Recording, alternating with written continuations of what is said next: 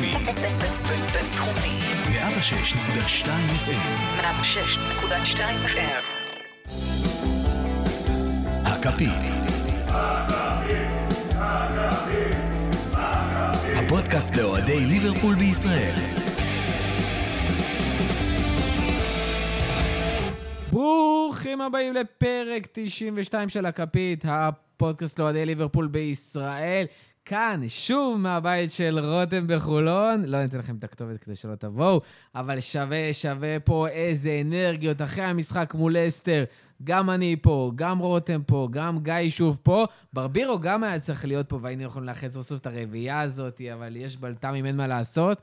ונקווה שאולי לפרק הבא, שיקרה אולי בתוך פחות משבוע, אה, אנחנו נוכל להיות שוב ארבעתנו ולתת לכם פרק עוד יותר שווה, אבל בינתיים, כמו שאמרנו, יש לנו מלא מלא מלא תוכן. יש את המשחק מול לסטר, שבאמת היה מדהים. אה, כל כך הרבה כיף, אה, אחרי לא מעט ביקורות שלי, אפילו אני עצמי, שלא נהניתי כמה משחקים מהקבוצה, זה היה מדהים. בואו נתחיל ונעשה את זה כמה שיותר זריז, כי יש לנו כל כך הרבה על מה לדבר. קודם כל, גיא, מה קורה? מצוין. מרגיש פשוט מצוין. רותם, בעל הבית. שמחה כפולה, אפילו משולשת. גם uh, מקליטים לי פה בבית, זה, כמו שאמרתי, פרק קודם, ת"ש רציני, למרות שאני מארח טוב, אז אני אמון על הקפה והכל. Uh, שנית, ההרכב שצפיתי היה, דעתי היה בול אם שקירי לא היה נפצע. למרות אתה שבסקר של דיברת שיהיה האינסטגרם, דרך 4-2-4, אגב, איזה בול. מה זה בול? אמרת שיהיה 4-2-4, 4-2-3-1, היה 4-3-3. שקירי נפצע, מה אתה רוצה? אה, הבנתי. עשרה שחקנים מתוך ה-11, פגעתי בכמות בול. השחקנים ויש סיכוי צדקת. שעוד היה קורה. דרך אגב, בסקר שעשינו באינסטגרם, אני קיבלתי את הכי הרבה הצבעות כאילו בעד, אבל זה כנראה כי אני דחפתי את יאגו בהרכב. אני הובלתי רוב הזמן. אנשים התלהבו מזה. אתה היית עם הרכב שאנשים היו הכי אנטי, אני? ולמרות זאת פגעת, כן. אולי באינסטגרם. אני אומר, באינסטגרם, בפייסבוק הייתי. בדומיננטיות אה, מוחלטת כן? כמו הקבוצה. אני מודה שאני בדרך כלל שנתתי, זה היה לפי האיפכא מסתברא. כל זה ש... אתה עוד רצית להכניס את סימיקס אחרי כן, שאני כבר העליתי שנקו, את זה. שנקו יהיה מגן ימני, שמטיפ לא חזר באמת לכושר. אשכרה עשיתי את ההרכב הכי הפוך שיכול להיות. והדבר שאני הכי מבסוט עליו, זה שאת הפרק הקודם סיכמתי בזה שמבחינתי אנחנו ליברפול של אה, העונה שעברה, עד שיוכח לי אחרת. והמשחק דיבר בעד עצמו. אה, לא נעוף פה יותר מדי גבוה, כי זה נורא קל אחרי משחק כזה, אבל אה, אין ספק שה... שהוא גורם לי לחזק את דבריי, ולא, ולא ההפך, שזה נורא נחמד. לדעתי זה אפילו במידה מסוימת הרבה יותר מרשים מה-26 ניצחונות מ-27 משחקים. חבר'ה, חצי הרכב פצוע, שזה אומר ששניים מהם... יותר אפילו מחץ נראה לי. כן, אנחנו אתמול היינו, לא, אתמול היינו עם שישה שחקני הרכב, כאילו אפשר להתווכח אם ג'וטה שחקן הרכב או לא. אם אבל- מילנר שחקן הרכב או לא? לא, לא, זה זה לא לא ויכוח. אה, כאילו מטיפ עכשיו שחקן הרכב. הוא זה לא כי- באמת שחקן הרכב, אבל זה כי וירג'יל וגומז... מ-11 המקוריים שלך, כמה היו? שישה. אליסון, רובו, פביניו, אוקיי. ג'יני. מאנה ובובי. סבבה. שש. אבל שניים מהם לא שיחקו בעמדה שלהם. אבל בובי זה לא מקורי עדיין. שזה... זה, זה הוויכוח, זה אחד. שתיים, פביניו לא שיחק בעמדה הטבעית שלו, למרות שהעונה הוא הולך להיות בלם לפחות עד פברואר. וג'יני, שהוא כאילו יכול לשחק כמעט, הוא, הוא כאילו יכול להיות המילנר הבא, אבל קשר אחורי, זאת אומרת, בין שלישיית הקשרים, קשר אחורי זה בערך האחרון שהוא משחק בו כל הזמן. זאת אומרת, תמיד מעדיפים שם את הנדו, מעדיפים את יאגו, מעדיפים את פביניו מן הסתם, הוא כאילו... והוא היה. והוא היה קשר אחורי, עם שני. קשרים התקפיים לפניו. אה, שישה, מכת פציעות מטורפת, המחליפים של המחליפים שלך פצועים, ואתה עלית למשחק, וכמו שרותם אמר, עדיין צריכים להוכיח לנו מי, מי הקונטנדרית לאליפות, בינתיים זה עדיין אנחנו. זה פשוט מרשים ברמות אחרות. עונה שעברה עשיתי עם פחות פצועים, נראתה אחרת לגמרי. זה כאילו הרבה יותר מרשים.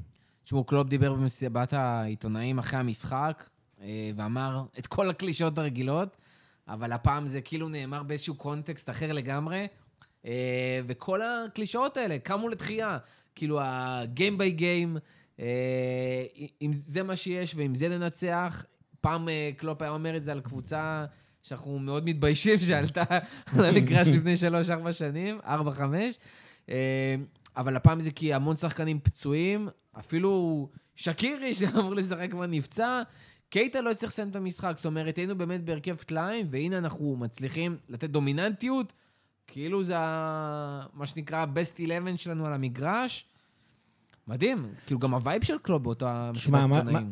המסיבת עיתונאים של קלופ ביום שישי הייתה פשוט מסיבת עיתונאים לפנתיאון של מנהיגות. באמת, מופע מנהיגות לעילה ולעילה. אה, אני, אגב, בקטע נורא מוזר, ראיתי את המסיבת עיתונאים, עוד פעם, אני מדבר על מסיבת עיתונאים של יום שישי, זאת שלפני המשחק. ראיתי אותה רק אחרי שצפיתי במשחק פעם שנייה, ואני חייב לומר שחבל, כי אני באתי למשחק אה, חצי חושש. אמר- אתה אומר, אם היית רואה את זה כבר, היית בטירוף. אני ראיתי את המשחק, אפילו, אפילו שידעתי את התוצאה, אני ראיתי את קלופ נותן מסיבת עיתונאים, וכמו שאומרים באנגלית, I felt seven foot tall פתאום.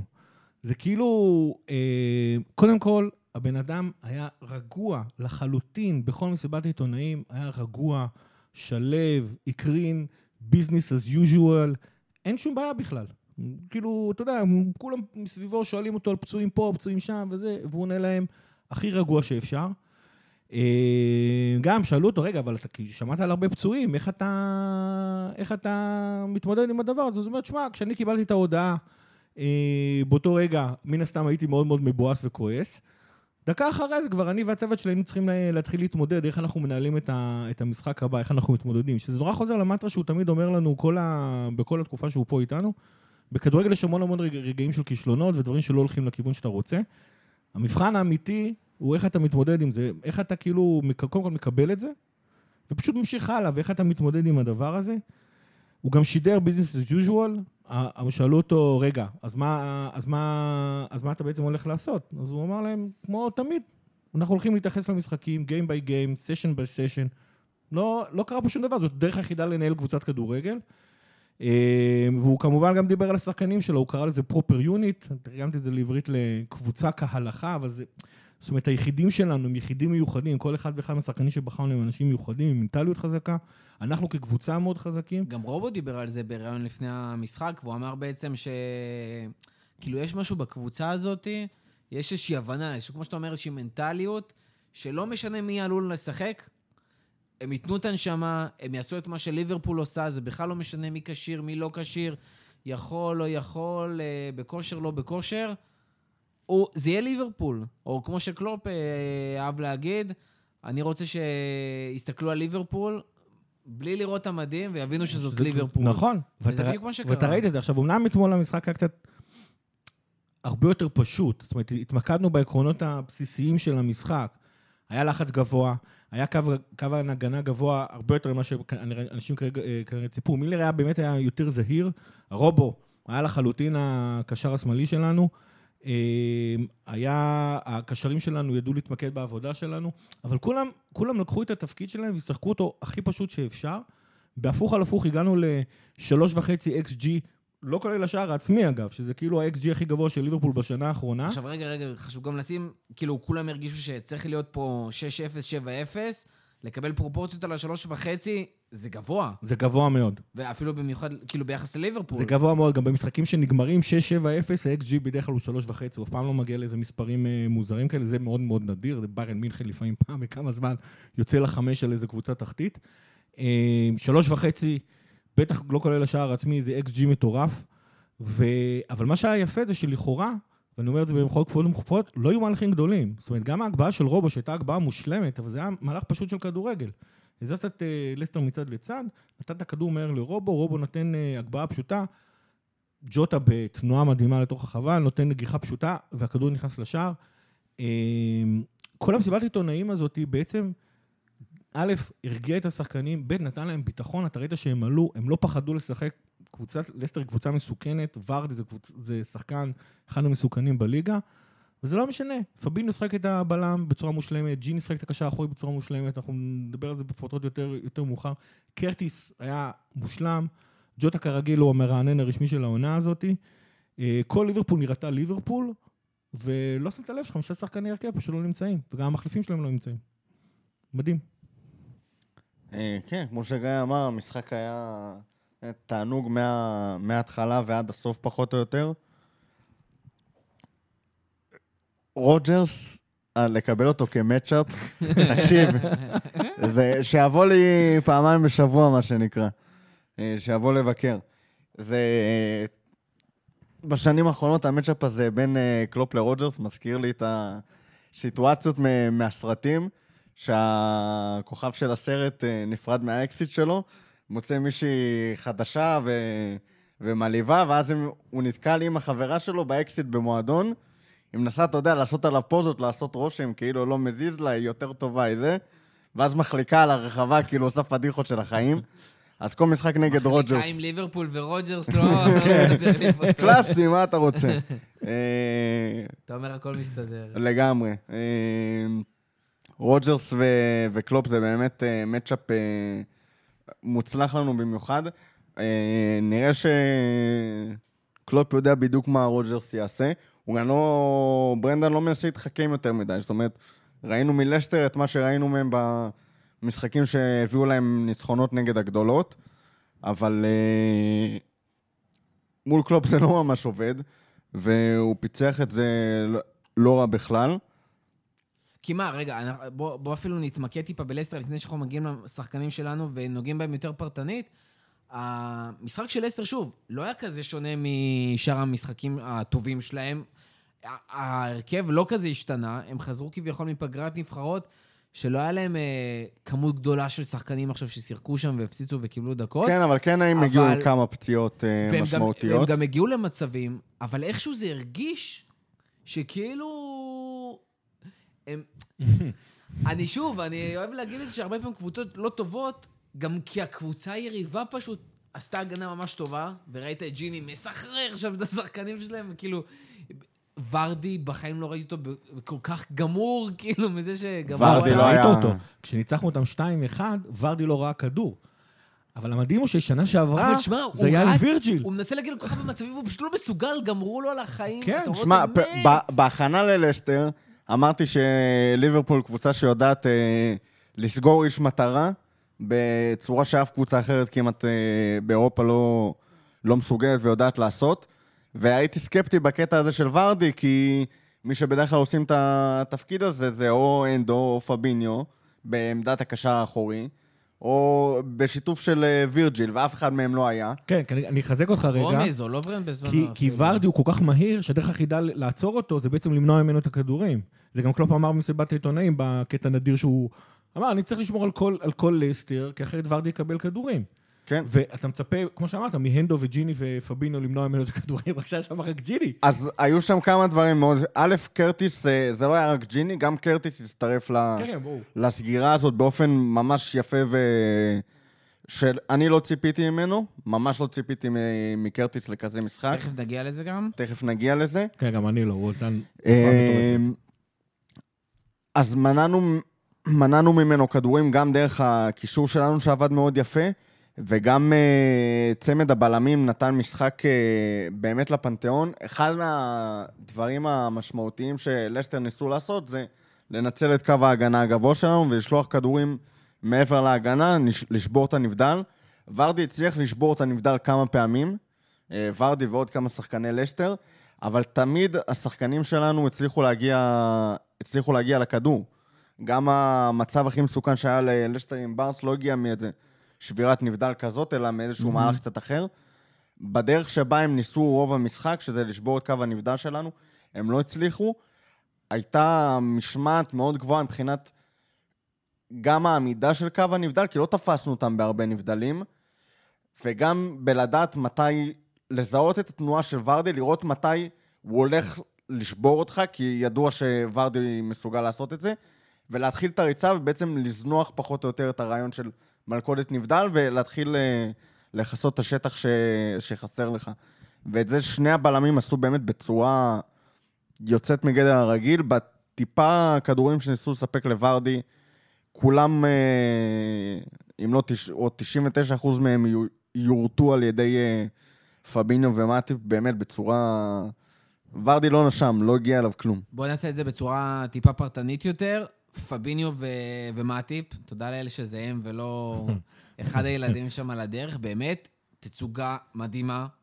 מטיפ כאילו בכושר כמו שאהבנו לראות אותו. אה, פביניו חוזר בפורמה ונותן את העבודה בעמדת הבלם. זה, זה, זה מדהים לראות כאילו את מה שהם עשו שם, וזו התקפה של אסטר, דיברנו על זה בפרק האחרון. אין סוף שחקנים שיודעים ליצור מצבים, שחקנים סופר זריזים, מלא טכניקה, והם פשוט עמדו שם כמו שני תותחים. כן, וזה גם לא רק ורדי. אני חושב שההתקפה הראשונה של לסטר, זה היה בעשר דקות הראשונות, ניסו לשלוח שם את בארנס באגף השמאלי, זה היה מעבר למילנר, ופביניו בתנועה פשוט מאוד מאוד חכמה, הגיע לכדור לפני בארנס, חסם לו את נתיב הריצה, נתן לכדור לצאת לקרן, וזה כאילו היה הסמן לכל מה שהולך לקרות במשחק. זאת אומרת, זה לא משנה, גם אם אתם ניסיתם לתת את הכדור לוורדי באמצע, גם אם ניסיתם דרך האגפים לתת את הכדור למדיסון או ג'סטין ו- ו- ובארנס ו- ואולברייטון שהיו שם, זה פשוט לא נתנו להם, לא נתנו להם מרחב, אה, מרחב נשימה. בכלל, פביניו, האמת היא, זה פשוט מדהים כמה השחקן הזה מרגיש כל כך טבעי ב- בתפקיד הזה. בעמדה הזאת שהוא לא משחק בכלל. ניחא כן. משחק מתישהו מגן ימני, הוא גם, בעונותיו בברזיל. לא שהיו לו וכזה, הזדמנות, אבל- לא, שהיה- לא שהיה לו בשביל מה, אבל לפחות במשחק הזה הוא לא עשה את השטות הזאת של העבירה שהביאה לפנדל נגד, אה, נגד ווסטה, או מי שזה לא היה. ו, וכאילו, זה, זה, זה, זה ממש מרגיש אה, הכ- הכל טבעי, אבל זה, זה, זה באמת מדהים. זאת אומרת, השתי מדברים, פבינו, פבינו ומטיפ, לדעתי שיחקו משחק אחד ביחד. אה, הם שיחקו עוד, המשחק שהם שיחקו ביחד היה גם כן תצוגה הגנתית אה, נהדרת. יכול להיות. ביירן. ביירן? נכון. נכון, הם עצרו את לבנדובסקי ב... ב- האמת היא, אני חושב שזה לא מטיפ שם עשה שער עצמי. אה, לא, זה היה ב-0-0, לא במשחק בחוץ. כן, עצרו שם את ביירן על 0-0, את לבנדובסקי, יוצרים את ורדי. זה פשוט מטורף. ו... אבל כאילו צריך להבין, זה שהם שיחקו נגד, אה, נגד לבנדובסקי לפני שנה או שנתיים, הם לא... זה לא אומר כלום על התיאום הם שלהם לא- כרגע. כן, זאת אומרת, העובדה, לא היה אמור להיות תיאום.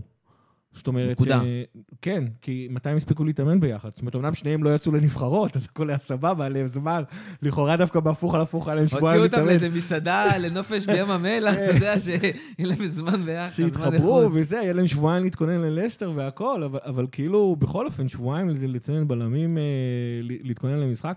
אני חושב שזה, עוד פעם, זה מעיד על ה... דיברנו על כל ה... התחלתי את הפרק על המנטליות שקלופ אה, נתן לנו במסיבת עיתונאים.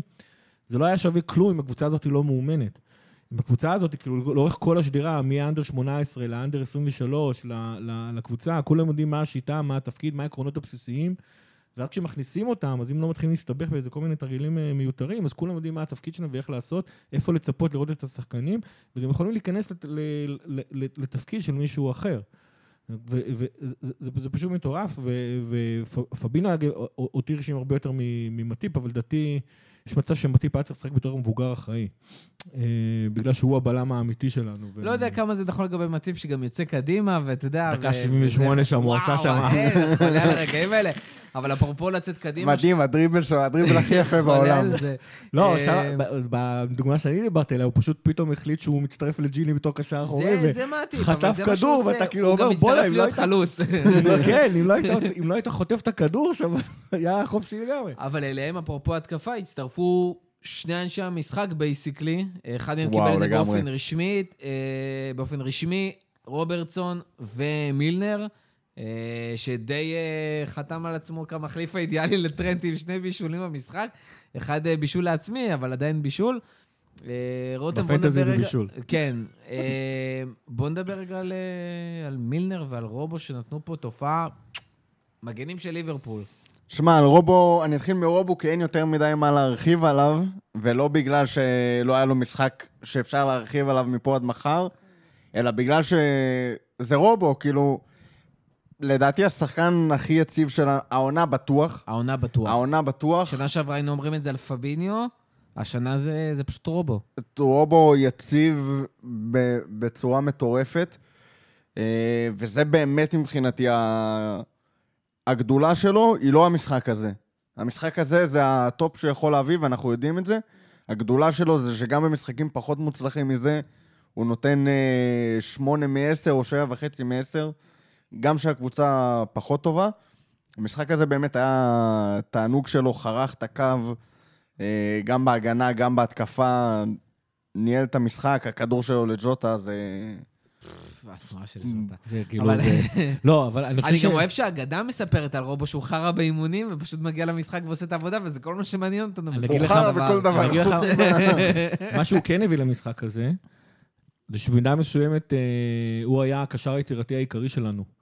אה, המגנים של ליברפול. כן, אבל, אבל כאילו בדרך כלל, זה, זה, זה טרנט, וכאילו, אתה ראית את הבן אדם לוקח אחריות, הוא, הוא כמו שטרנט הוא בדרך כלל עושה במשחק שלנו, אבל טרנט במידה מסוימת עושה את זה כי הוא בן 21 ו, ו, ו, ו, והוא לא מבין את גודל המעמד שהוא נמצא בו, אז הוא פשוט משחק, והנדו, והנדו כמובן אה, אה, מגבה אותו ו, ונותן לו תמיכה והכל וזה.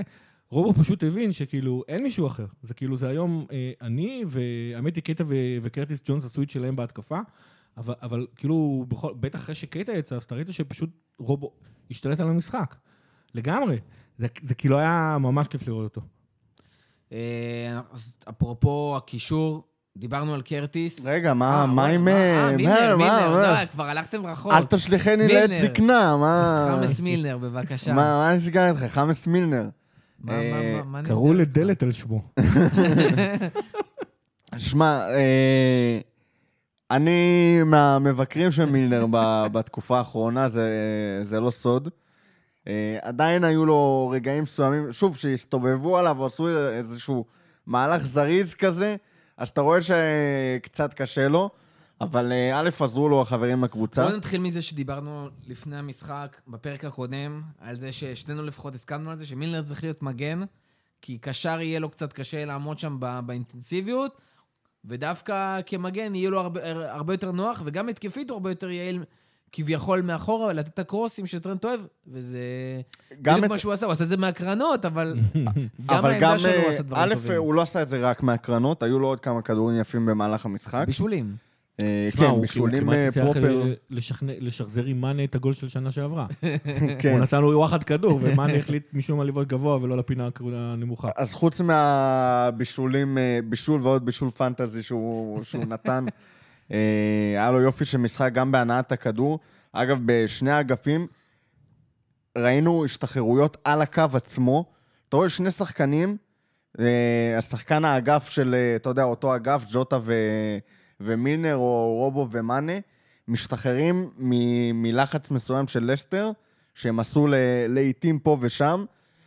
על הקו עצמו, זה היה מטורף. אני כל פעם מחדש, אתה בטוח שהכדור יצא החוצה, ואתה לא מבין, הם מצליחים לעשות לך שם משולשים ולתת מסירה על הפס של, ה, של זה החוץ. קלאסי ליברפול בשנה האחרונה, אבל היו, ממש ש- היו שם כמה זה. כאלה, שאתה אומר, אלוהים, איך הם, איך הם יצאו מזה עם הכדור אצלנו. אה, באמת, משחק נהדר של מילנר, גם הגנתית, גם התקפית. התקפית אה, זה משהו חדש מבחינתי שרואים אצלו, שהוא נותן את זה בעמדת המגן הימני. מילנר? מילנר. אבל תמיד היה לו את את היתרון של הקרוסים שלו, עוד מהעונה הראשונה שלו, ואפילו נכון, עם אבל, האירופית. אבל ודורטמונד, במשחקים הקודמים שהוא, שהוא. מילא את עמדת המגן, בפן ההתקפי, כי הוא היה בצד שמאל אבל. והוא לא יכול לתת את הקרוסים האלה מצד שמאל, כמו שרובו נותן, בצד ימין זה הרבה יותר נוח לו. גם את טרנט, אם אני לא טועה, יצא לו איזה פעם או פעמיים להחליף בעבר.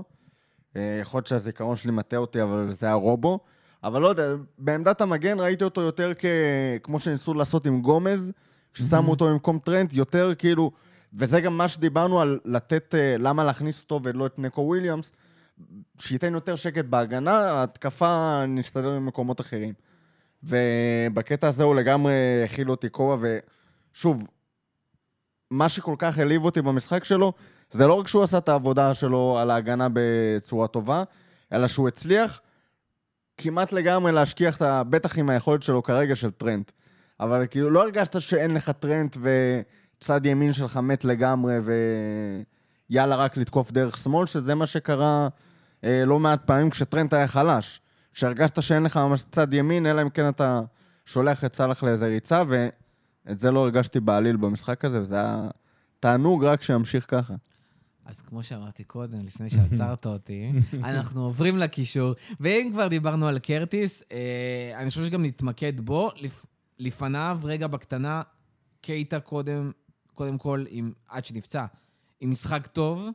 משחק לא רע. אה, משחק מצוין. משחק מצוין ביחס. למשחקים של קייטה לא, בוא נפריד, התקפית הוא היה מצוין. כבר בדקה החמישית בערך הוא שלח שם את אה, מאנה עם- הפעל שם, גם שחרר לחץ. עד דקה 15-20, הוא היה כבר עם שתי בעיטות שתי בעיטות לשער. אחת עוד, מהן עם- עוד מצב אחת שהוא מהן יצר. הייתה נפלאה כן. לחלוטין. לו כדור בראש. עוד, מצב ש... עוד מצב שהוא יצר. לג'- הרבה לג'ונס. מסירות באמת לתוך הרחבה, הרבה מסירות בעיקר עם מאנה, כי איכשהו משחק רק איתו. אה, לא, למה? הוא הוא נתן לג'ונס כדור מושלם. דרך שישה שחקנים. שגם אם ג'ונס היה מוסר שם וזה, אולי יכול לצאת משהו, אבל אה, באמת, ביחס למשחקים הקודמים שלו, שהוא היה כשיר בהם, אה, יופי של עבודה. ג'יני אתמול סחרר את הקשרים ההתקפיים של... אה, ואת ורדי, את הקשרים ההתקפיים של אסתר, שלא ראיתי דבר כזה, גמר להם על החיים, באמת עבודה הגנתית מדהימה של קשר אחורי. אבל ג'ונס, אני דיברתי עם רותם לפני הפרק, ואמרתי לו, תשמע, אני לא ראיתי דברים מדהימים מג'ונס במשחק, כאילו מהנקודת מבט שלי. לא ראיתי איזה משהו מדהים, לא ראית ממנו איזה מצבים, איזה בעיטה גדולה, איזה מסירות מדהימות. אבל כשילד בגיל שלו בא ונותן הופעה, ואתה לא רואה ממנו דברים רעים, והוא עושה דברים, הוא נמצא שם, הוא לוקח החלטות, זה מדהים, כאילו, לא כל ילד צריך להיות עכשיו איזה אמבפה, ולא כל ילד צריך להיות עכשיו איזה, לא יודע, ילד פלא כזה או. אחר, או סטיבן ג'רארד, או אפילו, הנה, הצרפתי הכישרוני הזה, אה, או איזה אהלנד. ילד בן 19, מספיק שיש לו את הביצים, ומספיק שהוא לוקח חלק, והוא לא מרגיש פחות טוב משחקנים כמו קייטה ו- וג'יני, וב-3-0 על לסטר. אתה לא מרגיש איזה חיסרון של אנדו או משהו, וואלה, תשמעו, יפה. כאילו, זה, זה מרשים לא פחות. שמע, אני אגיד את זה ב... בדרך של לצנן התלהבות, ועל הדרך אני גם אוריד טיפה למילנר. אה, גם מקרטיס, לא יותר מדי התלהבתי המשחקים הקודמים, אני חושב שיש לו כדורגל, יש לו עוד מה למכור בליברפול, בטח שהוא בן 19. שוב, בתחילת דרכו. כן, ברור, לא לשרוף אותו עכשיו וזה, אבל לא, אתה יודע, לא אהבתי עליו. אה, במשחק הזה התמקדתי בו לא מעט, ואני דווקא חושב ש... חושב שהייתה לו תרומה מאוד משמעותית למשחק. תכף אני אכנס לזה. אבל uh, זה שגם מילנר וגם קרטיס וגם, אתה יודע, כל הקבוצה באופן כללי נתנה הופעה מאוד טובה, אז כשזה רובו, קל לי יותר להתלהב מזה ולקחת את זה להמשך, מאשר uh, לקחת את היכולת של מילנר וקרטיס לספק משחקים כאלה בעקביות, כי הכל התחבר במשחק הזה. לא סתם ולא רק במזל, והייתה הייתה שם הרבה יכולת אישית והרבה ניהול של קלופ והרבה הכל, אבל זה משחק שהכל עבד בו, ולפני שאני עף על דברים יותר מדי, אני רוצה לראות את השחקנים האלה נותנים את היכולת הזאת, גם במשחקים שדברים קצת פחות אה, דופקים, ואז אני באמת אתחיל אה, להתלהב מהם. אה, מה שכן אבל העליב אותי בקרטיס במשחק הזה, ומה שגורם לי לחלוק עליך שהוא היה כאילו יחסית אנמי, א', אה, בכלל, הקישור שלנו היה מאוד ישיר ביחס למה שאנחנו רגילים לראות. נכון, היה, הגיע שער עם אה, 30 מסירות, שזה משוגע לגמרי והכי לא ישיר בעולם, אבל היו שם עדיין הרבה מהלכים אה, אמיצים, גם של דריבל, גם של לנסות להכניס באמת אה, שחקן בין כדור בין שישה, שבעה שחקני אה, לסטר. זה משהו שלא ראינו מליברפול בתחילת העונה, ומאוד, אתה יודע, תסכל קצת. היה משחק מאוד ישיר, הרבה דרך המרכז, ש... ודאבל פאסים ומשולשים. היה שם קטע מדהים, אני כבר לא זוכר באיזה דקה גיא שראה את זה, שוב בטח ידע להגיד לי פחות או יותר, של uh, קרטיס ו- ובובי, ואולי אפילו מילנר שם עם עקבים ונגיעות קטנות כאלה, אחד לשני. איך פספסת את זה, גיא? אתה עושה לי פה פרצ... תקשיב, היה שם, לדעתי זה היה בסביבות דקה 60-70. סתם, הנעת כדור יחסית ב-30 מטר מהשער של לסטר, אבל זה היה כל כך יפה, כל כך נקי, באמת.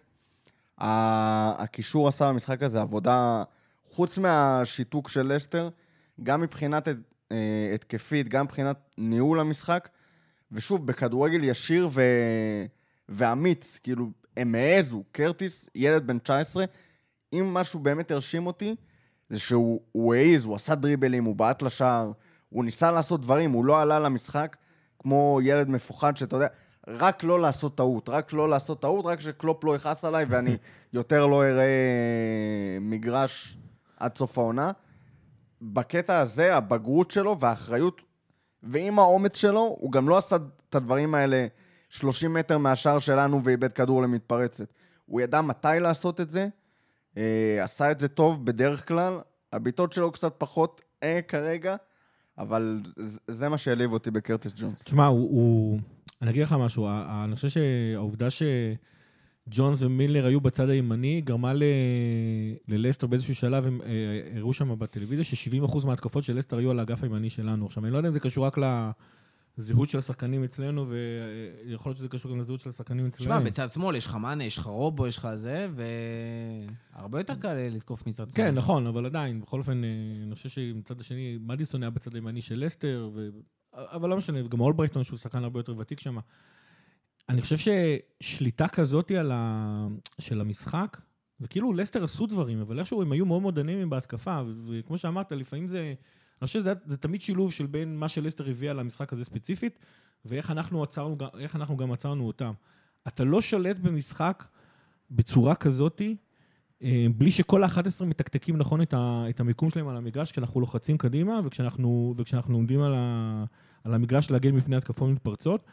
זה אומר שגם בדברים הקטנים שלא רואים, הוא, הוא אפילו לא היה צריך לתקל. זאת אומרת, עצם זה שהוא היה במיקום הנכון בכל שלב ושלב של משחק הלחץ, לילד בן 19 זה דבר, אה, זה דבר פשוט מדהים.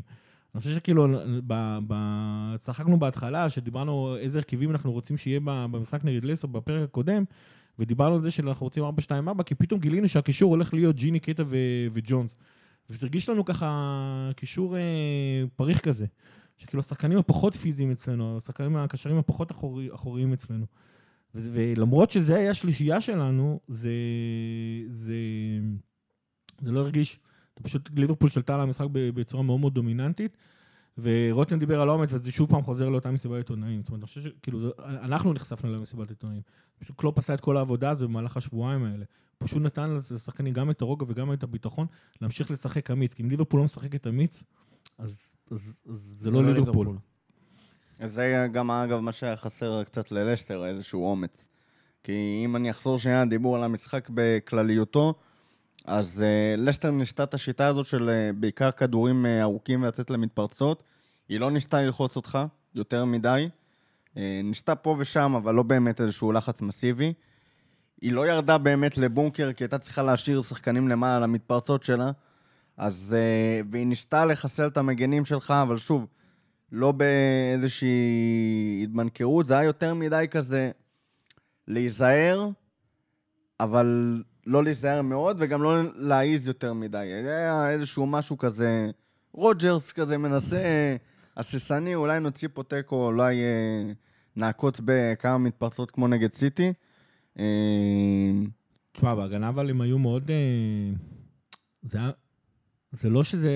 הם, הם כאילו שיחקו 5-4-1, שזה כאילו אמור להיות ההרכב הכי צפוף בהגנה, אבל זה לא היה צפוף בכלל. לרובו ומילנר היו שטחים מפה ולהודעה חדשה. אתה גם הכרחת אותם ל... המרחק בין החמש לארבע, בין הקו של החמש לקו של הארבע היה כל כך גבוה, בשביל זה גם אפילו קייטה וג'ונס הצליחו להשתלט שם על כדורים אה, חוזרים מאוד מאוד בקלות, כי המרחק ביניהם היה כל כך גדול, פשוט לך קדימה ותיקח את הכדור. אה, אבל בשביל שהכדור יגיע לשטחים האלה שנוצרים, זה המשחק הישיר כן. ברור. והאמין שדיברתי עליו, שלא ראינו, שלא ראינו מליברפול יותר מדי העונה. נכון, אבל זה גם היה שם כזה... היה שטחים לנצל. הם, הם, הם לא לחצו אותנו מצד אחד, הם לא צופפו מצד שני, הם כאילו ניסו לשחק גם, גם 5-4-1 וגם לכאורה לאותת לנו שהם הולכים לעשות התקפות מתפרצות, ובסופו של דבר... אה, לא מה יצא לא זה לא ולא יצא לא זה. זה ולא זה. עכשיו, לפני שאנחנו מסיימים עם הקישור, יש איזה אה, קייטה ככה. אני לא... שוב, דיברנו טיפה בקטנה על המשחק שלו, אני רק אגיד שזה וואלה באסה, כי זה משחק שאמור, אה, אתה יודע, להכניס את קייטה ל... עם כמה שאנחנו צוחקים עליו פה וזה, אנחנו רוצים שקייטה יצליח, אין לנו איזשהו משהו אישי נגד קייטה ו... אה, שום דבר כזה, חס וחלילה. הרצון שלנו זה שקייטה יהיה פה כוכב ונאכל אה, כמה כובעים שנצטרך. וזה היה לגמרי משחק של יאללה, להכניס את קייטה לקצב. ובאופן אירוני זה... יש מצב שזה גם המשחק, הפציעה שתוציא אותו לגמרי מהרידם, כאילו, אה, מהקצב הזה. כן, אני לא יודע מה מצבו אצל קלופ כרגע, אבל יש הרגשה כללית כזאת של גם מי שממש האמין בקייטה ורצה עם הפציעה הזאת כבר... אה, זה עוד שחקן הוציא כבר בסגל, את הרוח מהמפרצים. כמו, פחות או יותר כמו שאוקס כרגע בעיני, בעיני האוהדים, אם הוא כשיר והוא מסוגל לשחק פה ושם וזה, לסתום. חורים, אחלה, נחמד. אם לא, טוב, זה אוקס, או טוב, זה קייטה, כאילו, כן. איזושהי התייחסות כזאת, וזה חבל שקייטה הגיע ל, אה, למצב הזה. וגם קייטה וגם שקירי, שני שחקנים שהתאוששו מאיזושהי פציעה, שיחקו בנבחרות שלהם, ונפצעו... קייטה נפצע ממש אחרי ה... שחזר מפציעה, שיחק פעמיים, אם אני לא טועה, 90 דקות בנבחרת, ואז נפצע, אז כאילו הוא לא נפצע בנבחרת, אבל יופי פגרת נבחרות, עוד פעם. ושקירי, מסתבר, נפצע בנבחרת עצמה, שיחק עם הפציעה או משהו כזה, הגיע לליברפול, לא ידע שהוא פצוע, לא ידע שהוא פצוע, התאמן, הרגיש שזה משהו... גילה את הפציעה. הרג... הרגיש שזה משהו, או- surprise. אז סרקו אותו, עשו לו סריקה, סרקו אותו עם הברקוד. סרקו אותו עם הברקוד, ו... מקרר. אה, 12 וחצי להיות פעם. וגילו שיש לו פציעה כבר חמישה-שישה ימים. כאילו, אז גם הוא נפצע בפגרת הנבחרות, למרות שזה התגלה לנו בדיעבד. בדיעבד. אה, בואו נעבור לחלק של ההתקפה. מאנה, נשים אותו שנייה בצד, כמו, ש... כמו שדיברנו על זה בשיחה לפני הפוד, מאנה is מאנה. אה, אין מה להוסיף, אין מה להוריד ממנו. מדהים. כאילו, באיזשהו מקום ברומטר בהתקפה, כל כך הרבה עובר דרכו, גם יוצר, גם אה, בועט, בדרך כלל גם מפקיע. הפעם פחות קרה, אה, אבל מדהים כהרגלו. מנגד, שני שחקנים שכאילו... אחד אה, צץ, שלום לך, ברוך הבא, שכחתי מקיומך כבר. אה, שי, סניור. במשחק שפשוט מרט העצבים עד שנגמרו העצבים והכדור נכנס. והשני פשוט ממשיך להפתיע שוב ושוב ושוב, אנחנו רוצים עוד ועוד להדר אותו. אה, נתחיל מהשני. להאדיר. להאדיר. נתחיל מהשני, דיוגו ולא דייגו ז'וטה. אה, דיוגו! דיוגו! די, זה מחרפן אותי, אני לא יכול. כל מקום, דייגו, דייגו, דייגו, דייגו. את בר הסברתי לה אחרי אה, כמה שעות, שזה דיוגו ולא, ולא דייגו.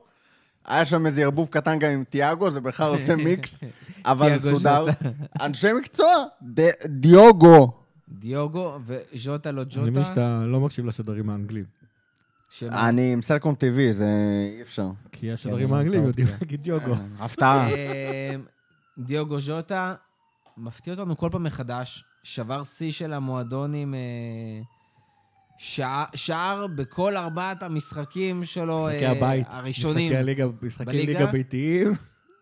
אין יותר ספציפי אין יותר מזה. ועם זאת, אה, עדיין מרשים, לא פחות.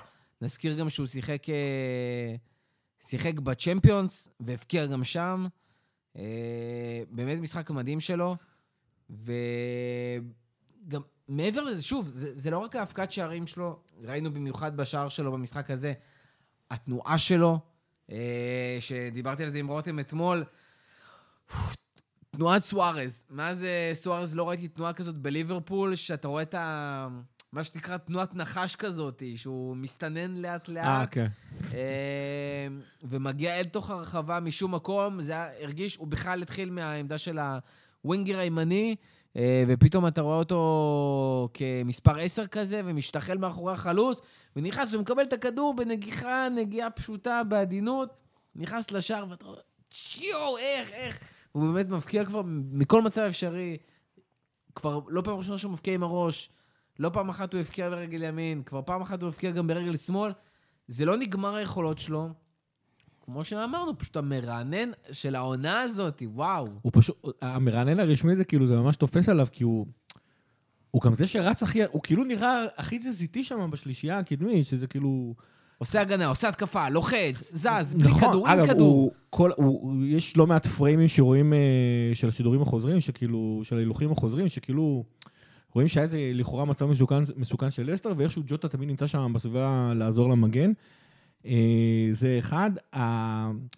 הקטע אבל שהוא הוא כאילו הכי תזזיתי בהתקפה, וזה כאילו הגיוני בכמה צורות. אחד, קודם כל, יש מצב שהשנתיים, שלוש האחרונות של קלופ נותנים את אותיהם על ההרכב הראשון הגדול, והוא כזה אה, הח- החדש שמגיע, ואתה יודע, הוא רענן וטרי. שתיים, זה, הזכיר את הסיפור של אה, דגליש ורש. כש, כשרש התחיל לשחק, איפשהו בשנת 1981, אז הרבה לא זוכרים, אבל דגליש היה סקור של ליברפול אה, עד אותה עונה. ומה שקרה, אה, דגליש בתור בן אדם כבר בן, בחור, גבר בן 31-2, נתן לרש שעוד לא היה לו 20, זז אחורה, רש היה זה שמתחיל עכשיו להיות הסקורר, ודגליש כאילו משחק החלוץ היותר אחורי בין השניים, זה שנותן, זה שמבשל. היה באמת שבע, הפך להיות כן. שבע אמיתי. זהו, שבליברפול 7 זה היה הסקורר, ושם זה, זה התחלף. אה, ובמידה מסוימת, אני חושב שזה מה שקורה גם אה, אה, אה, עכשיו, שכאילו מאנה ובובי פרמינו יודעים יפה מאוד לשמור על המערך של ליברפול, לדעת איך לשחק, להיות כמו שאנחנו, או כמו שאנחנו קוראים על הבלמים, המבוגרים האחרים, האחראיים, אז גם פה הם אלה שיודעים לשמור על הצורה, להראות לו איך לשחק, איך ללחוץ ופה שמה, וג'וטה פשוט רץ, כמו ילד, כמו ילד מתלהב, במרכאות כפולות, וכאילו, הוא עושה שם את כל הבלאגן. עכשיו, מה שקורה, זה שכל הקבוצות יודעות ומפחדות מסאלח, בובי ומאנה, ופתאום בא הג'וטה הזה. אגב, השער, הש... השער השני שלנו... ז'וטה. ג'וטה. דיוגו. דיוגו. כן. השער השני שלנו זה, זה, זה במידה מסוימת בדיוק זה. זאת אומרת, אנחנו רואים, במסורת האלה הביאו פתאום, נתנו כדור לרובו. קייטה ומאנה העסיקו את, ה, את אה, כל האגף הימני של לסטר, זאת אומרת, האגף השמאלי שלנו, האגף הימני של לסטר. בובי עמד שם, העסיק שם את, את, את הבלמים, ואז דיוגו ג'וטה בא מה... מהעמדה של כאילו החלוץ הימני, הוא אפילו הקשר הימני, אז הוא, הוא, הוא התחיל את התנועה שלו, הוא פשוט נכנס שם. עוד, עוד נהיה יותר שמאלי מבובי, ופשוט הוא היה חופשי לגמרי, כי אף בלם אמ- אמר, רגע, המגנים היו בכלל עסוקים עם מאנה וקייטה, הבלמים אמרו, רגע, אנחנו שומרים על, אה, על, על פרמינו, מאיפה הוא בא? מאיפה הוא בא שם? ואנחנו רואים שממש כאילו המסירה הזאת ש, שנתנו את הכדור לרוב, פשוט משכה את כל האגף הס- הימני של לסטר אל האגף השמאלי שלנו, נשאר שם מחור, ג'וטה מזהה את ה... מסירה של קרטיס ג'ונס, אגב. כן. נכון, נכון. ואז, ואז ג'וגו ג'וטה מזהה את, ה, את, ה, את, ה, את הבור הזה שנפער שם, ופשוט נכנס לשם בתנועה מהירה. ואתה רואה איך הוא טס, והוא אומר, אני טס, אני, אני רץ לשם, רובו קולט את זה, ובום, טיל לתוך המונחת, לתוך כן, הראש של וכאילו דיוגו. התזזיתיות פי. שלו, התזזיתיות, הוא, הוא כרגע תזזיתי והוא, והוא, והוא מאוד מפתיע. אגב, במידה מסוימת הוא גם מאוד מפתיע אותנו. זאת אומרת, השחקנים על המגרש, כי עוד לא מכירים אותו לגמרי, וזה פשוט תענוג. בהתקפה, ההפתעה הזאת היא מאוד מאוד חשובה. הגורם ההפתעה הזה הוא מאוד מאוד חשוב, והוא עושה את זה נהדר. את האנליסטים בליברפול לא ממש מפתיע, הם עוקבים אחריו כבר אה, ארבע שנים בערך. זה ברור. ולמרות שזה קל להגיד שעוקבים אחריו ארבע שנים, כי בערך, נראה לי איזה 20 אלף שחקנים בעולם אנחנו עוקבים אחריהם ארבע שנים. אז כן, עם ה- עכשיו- עם מערך ה scouting... אה, אבל מה שמפתיע זה. שבוולבס, אגב, בוולבס הוא לא היה עושה... זאת אומרת, הוא לא היה עושה את זה כל כך, הוא היה, הוא היה משחק שם אחרת, הרבה יותר דריבליסט, הרבה יותר ניזון מריקושטים, אחרי שניסו לתת זאת, כדור זאת ל- הגדולה באמת לחימנז. של מערך scouting נכון. איכותי ומערכת רכש איכותית ו- וטובה, של, שוב, לקחת שחקן, להגיד אלה היכולות שלו, הוא יוכל לעשות משהו אחר אצלנו ולהיות, להתאים בול. ולא לקחת שחקן שמצליח בקבוצה מסוימת ולהגיד, אה, הוא טוב בקבוצה ההיא, אז בואו נביא אותו אלינו כאילו, כי הוא טוב. זה ברצלונה. ברצלונה, אגב, כן, סאלח זה ככה הגיע, על אותו עיקרון. של יתאים, לא של כי הוא יתאים, טוב. כן, הוא, איך שאומרו, משהו שם יתאים לבובי. קלופ עשה, באמת? הוא לא, תסתכל, וואלה, טוב תביאו. בדיוק, וכאילו, להביא... דרך אגב, כל הרביעייה התקפית הזאתי לא שיחקה בכלל באותם, אה, באותו סגנון משחק ובאותם עמדות בקבוצות הקודמות. זאת אומרת, גם ז'וטה אה, לא בדיוק שיחק באותו סגנון, בובי בכלל היה קשר התקפי, אה, מאנה שיחק בכלל בימין, העבירו אותו לשמאל, וסאלח שיחק כאילו אה, כנף, אבל ב-4-2-3-1, הוא גם היה שמאלי. ולא הוא היה חלוץ כמו ששמו אותו נכון. פה.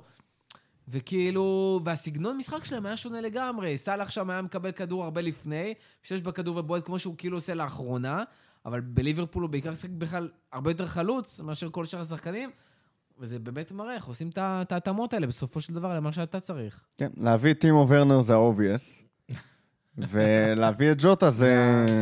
מצד שני, איך לעזאזל. לא היה עדיפות שלוש? זאת אומרת, לך תדע מה היו אחד- יכולים לעשות עם ורנר, אחד אבל... מהשתיים, או איך לעזאזל לא עדיפות שלוש, או לחילופין, מה לעזאזל היינו מקבלים מוורנר או סער אם היינו לגמרי. מגיעים. אה, אם זה מה שג'וטה. עושה. א', סער, אני לא יודע, סער בטוח לא היה עדיפות באמת שאי אפשר 2, לדעת. סער, אה, אה, לא יודע אם זה באמת היה עדיפות 2, או אתה יודע, איזה הדלפה לפי- כזאת לפי לתקשורת. הדיווחים זה... אנחנו לא אני לא נכנסים יודע. ל- עכשיו לזה. שמע, יש... לפי אה, הדיווחים, סער, אה, אסמאעיל הסער היה, לא סער שלנו, אסמאעיל הסער, היה האופציה השנייה, אה, אחרי ורנר, כשווטפורד רצו יותר מדי כסף, הלכו על ז'וטה. דרך אגב, יכול הם להיות... רצו פחות כסף, אבל להבנתי ממה שהם הם רצו פחות כסף, אבל הם רצו את אה, הכסף אה, עכשיו. תנאי תשלומים, אוקיי. דרך אגב, יכול להיות... חזרנו ל... יכול להיות שהלכו על אה, אסמאעיל עשר מהסיבה הפשוטה שחשבו שהוא יעלה פחות, ואז בסך הכל הוא יצא יותר משתלם. ואז ברגע שזה לא היה ככה, אז הלכו לז'וטה, אבל או שמישהו נזכר לדעת. שיש אליפות אפריקה תכלס. ובאיזשהו שלב, ואי אפשר כבר שכל התקפה שלך תהיה... חכה שיהיה מונדיאל 22 בנובמבר. בסדר, אה, מונדיאל זה כולם יוצאים לשם. אבל אה, בוא נחזור שנייה לז'וטה ב- בפועל. שמע, תענוג, זה... זה שחקן שגורם לך עוד איזשהו אקסטרה ריגוש מהמשחק. זה... זה נפלא. ש- לא, לא היה שחקן כזה... היה שחקן כזה בליברפול, יש כמה כאלה בליברפול. זה לא נכון להגיד לא חסר. שלא חסר, אבל טפו טפו טפו. לא, מאנה מאוד יעיל. אה, פירמינו, כשהוא היה בטופ שלו, הטאצ'ים שלו, אתה יודע, עקבים קטנים כאלה, כן. וה, והברזילאיות שהוא, מש, שהוא מביא לפעמים, גורמת לך ליהנות מדברים שהוא עושה סתם, הוא עושה עם הכדור. אה, סאלח קצת יותר, אתה יודע, תכלס כזה, וגם אה, מאנה איפשהו באמצע. גם למאנה יש את המהלכים שאתה אומר, וואו, אה, זה, אבל הוא גם כן טיפה יותר... ו- וז'וטה, כמו שאמרת, מזכיר במשהו את, ה... את מה שסוארז הביא.